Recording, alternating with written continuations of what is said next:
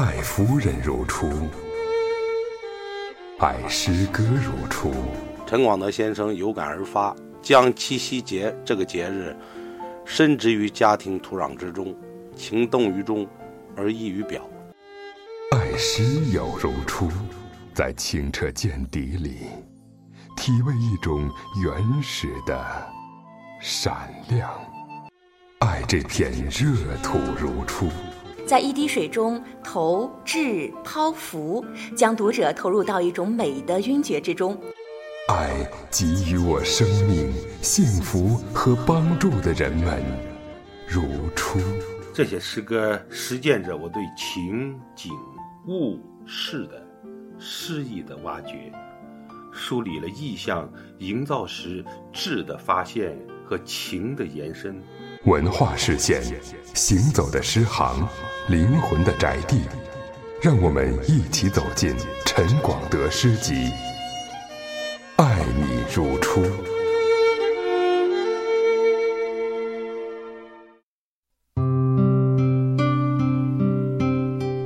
各位好，欢迎收听文化视线，我是秋木，我是武晶。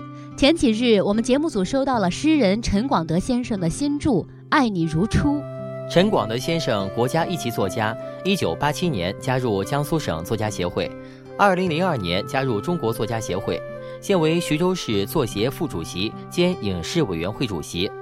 一九八零年开始发表作品，已出版诗集《半掌之潮》《踏雪之声》《无伞之旅》《爱你如初》等十部。陈广德先生不断地通过诗歌构造了风帆葱郁的心灵建筑群，他一直在写着这种本土化的小诗。小诗是他的另一个身体，是他的精神宅地，是他献给无限的少数人的苦苦耕耘着的纸上种植园。对他的诗有一种相对恒定的与世印象和体态肖像，或者柔婉精妙，有如唐宋绝句；或者刚直大气，不乏汉魏风骨。但总体上看，属于优美的范畴。仿佛我们共同的母亲河，贯穿南北大地运河边上一些精致、独特、风光殊异的临河民居建筑。窗扉玉眼还开，灯盏明暗相间。沿河的埠头上红金翠绣，倒影中的砖壁瓦檐青藤漫绕。那些情理相融、苍翠欲滴的意象，让人在吟诵之余有着久无厌足的回味。这也是陈广德先生在当下群星灿烂的诗坛能够获得新古典主义那一受众群体喜欢的基因之一。读爱你如初，诗人时空多元体积形态的拓展，美学多维焦点层次的丰富，线条的繁密，色彩的精彩，将我们仿佛一下子猛地推入一个迷离姿秀的园林世界。爱你如初，将一个士大夫花眼石映的园林，甚至一个参差上万人家的水乡古镇，展现在纸上，并且虚掩着孔迪般的诗眼心扉。诱惑着读者的浏览和欣赏。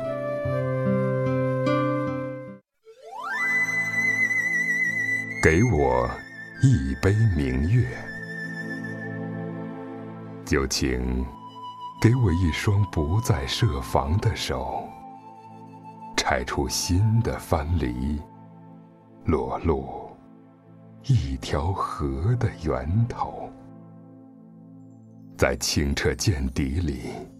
体味一种原始的闪亮，心门洞开，让旭风自由的进出，去敦厚里叙述一种简单和携手相扶的捷径，一种和山川河流的肌肤相亲。我在野百合细密的香气里。不再孤独。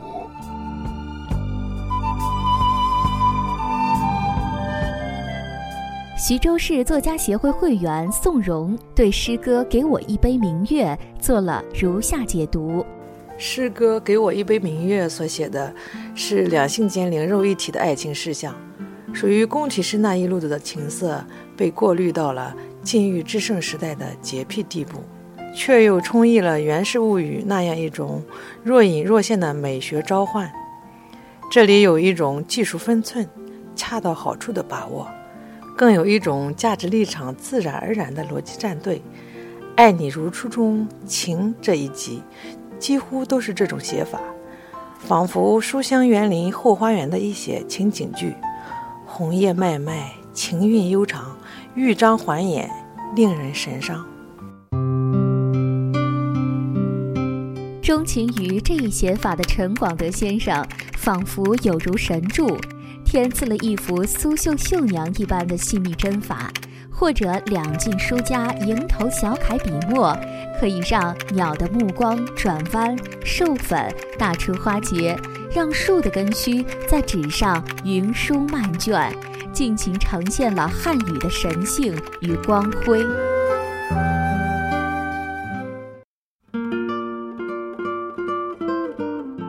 节日，这个节日。就像午后的小憩一样，留在汉字的酷暑里，经千年之后不衰，你也不衰。尽管年少的群聚一再褪色，月的光总在浮出柔情，付出柔情一样的。庄园，其中的耕读就无所不在了。我的耕读，在诗书之间，渐渐有了游艺的姿势，琢磨书生意气，把柴米油盐当作怀才不遇。幸亏有你。左遮右拦，拍遍敢为诗歌的母亲，才有我的名字在春天里啼叫。万物从容，还是你坐在我的身旁，气定神闲，以前世的雍容组成一个词。揉进我的诗里、歌里，不可分割，如同年年岁岁的七夕。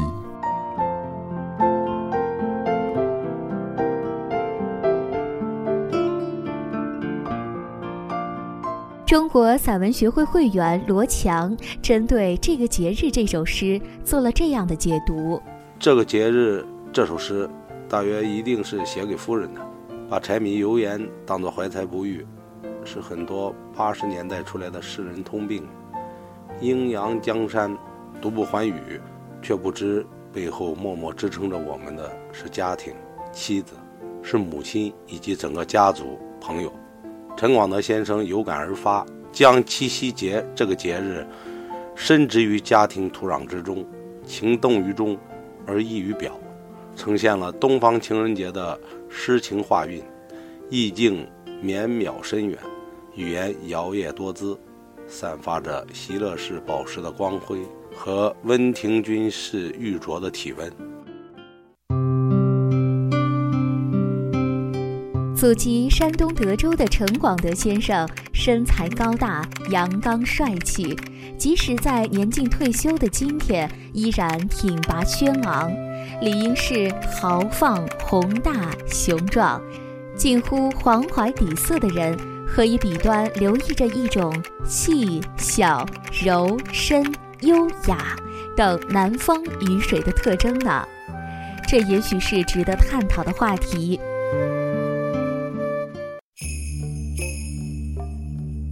水舞台，一滴水，让我看见了一折一折的招式。先是水袖，一头至抛、浮，兑进昨晚的黄酒，让风生水起，抓住与当下的一些链接和玉的流转，目送手摇。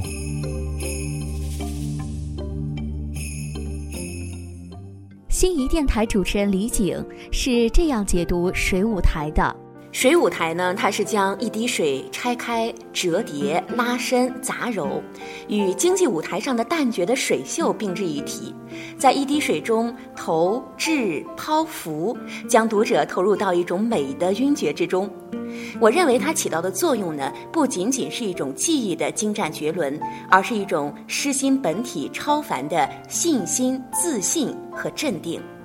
在今天这样一种被物质化充实的支离破碎的时代，写此类诗、练此类功，它需要的是一种对于汉语的坚定的信念与不移的挚爱。不管世界如何沧桑，也不管时代如何变幻，可以背景，永不离乡。考之以具体文本，陈广德先生细密如苏绣，精美如靖凯。巧妙如造园的笔法，比如对句顿的刻意阻断与大胆扭转，对意象群的活用联动与双关使动，对现代口语的诙谐穿插，对中古雅语与传统诗词元素的偏爱选用，都有一种可以总结提炼的写法，深蕴其间。如果可能，我们可以用苏州园林造园法或者苏绣针法的美学原则。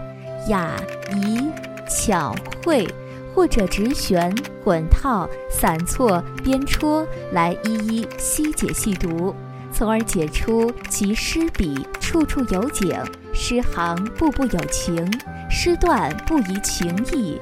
篇幅虽小，却境界扩大；物象古奥，却诗意鲜活。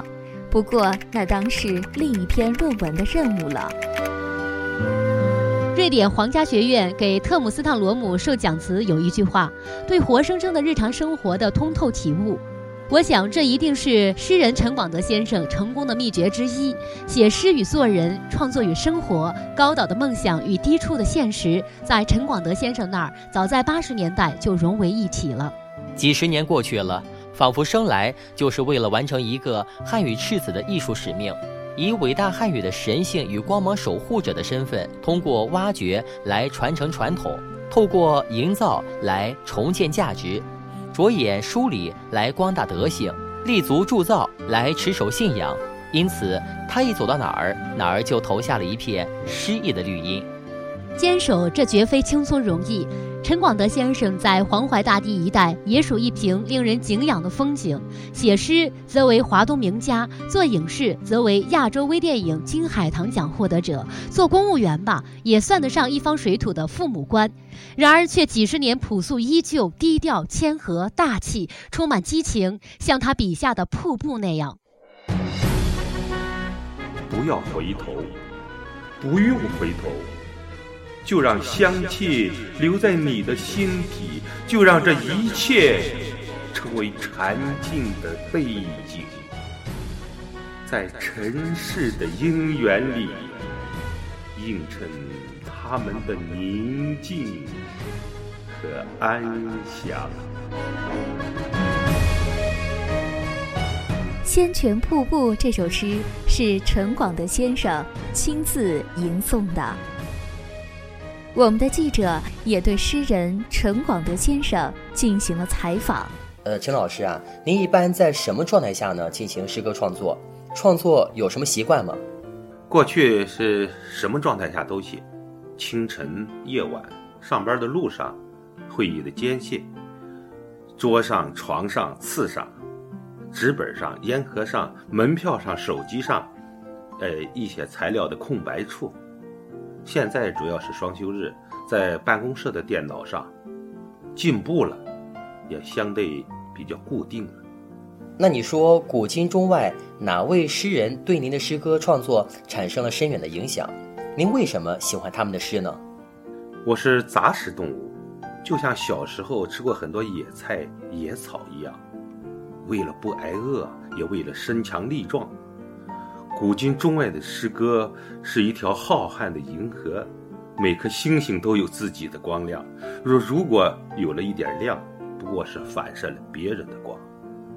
至于喜欢诗歌，就像喜欢女人，需要理由吗？您的诗歌里苍翠欲滴的意象，洋溢着狼腰漫回的优雅和唐诗宋词的韵味。那请问平时您都读哪些书呢？这些书和您的创作有内在联系吗？在古典文学中，我确实对宋词和元曲喜欢的成分多一些。我写诗最初的营养，就来自宋词和元曲。我喜欢那种错落有致的美。我读书比较杂，读得进去的多少都读一些，开卷有益嘛。着重在学习、体悟、吸收、碰撞、充电。当然，诗歌作品读的相对多一些，有时是为了写作时尽量避开别人已经写过了、说过了的。陈老师，您的这本诗集《爱你如初》中有很多情诗。即使不是情诗，也写的和情诗似的。您是如何保持这样的一种热恋般的创作激情的呢？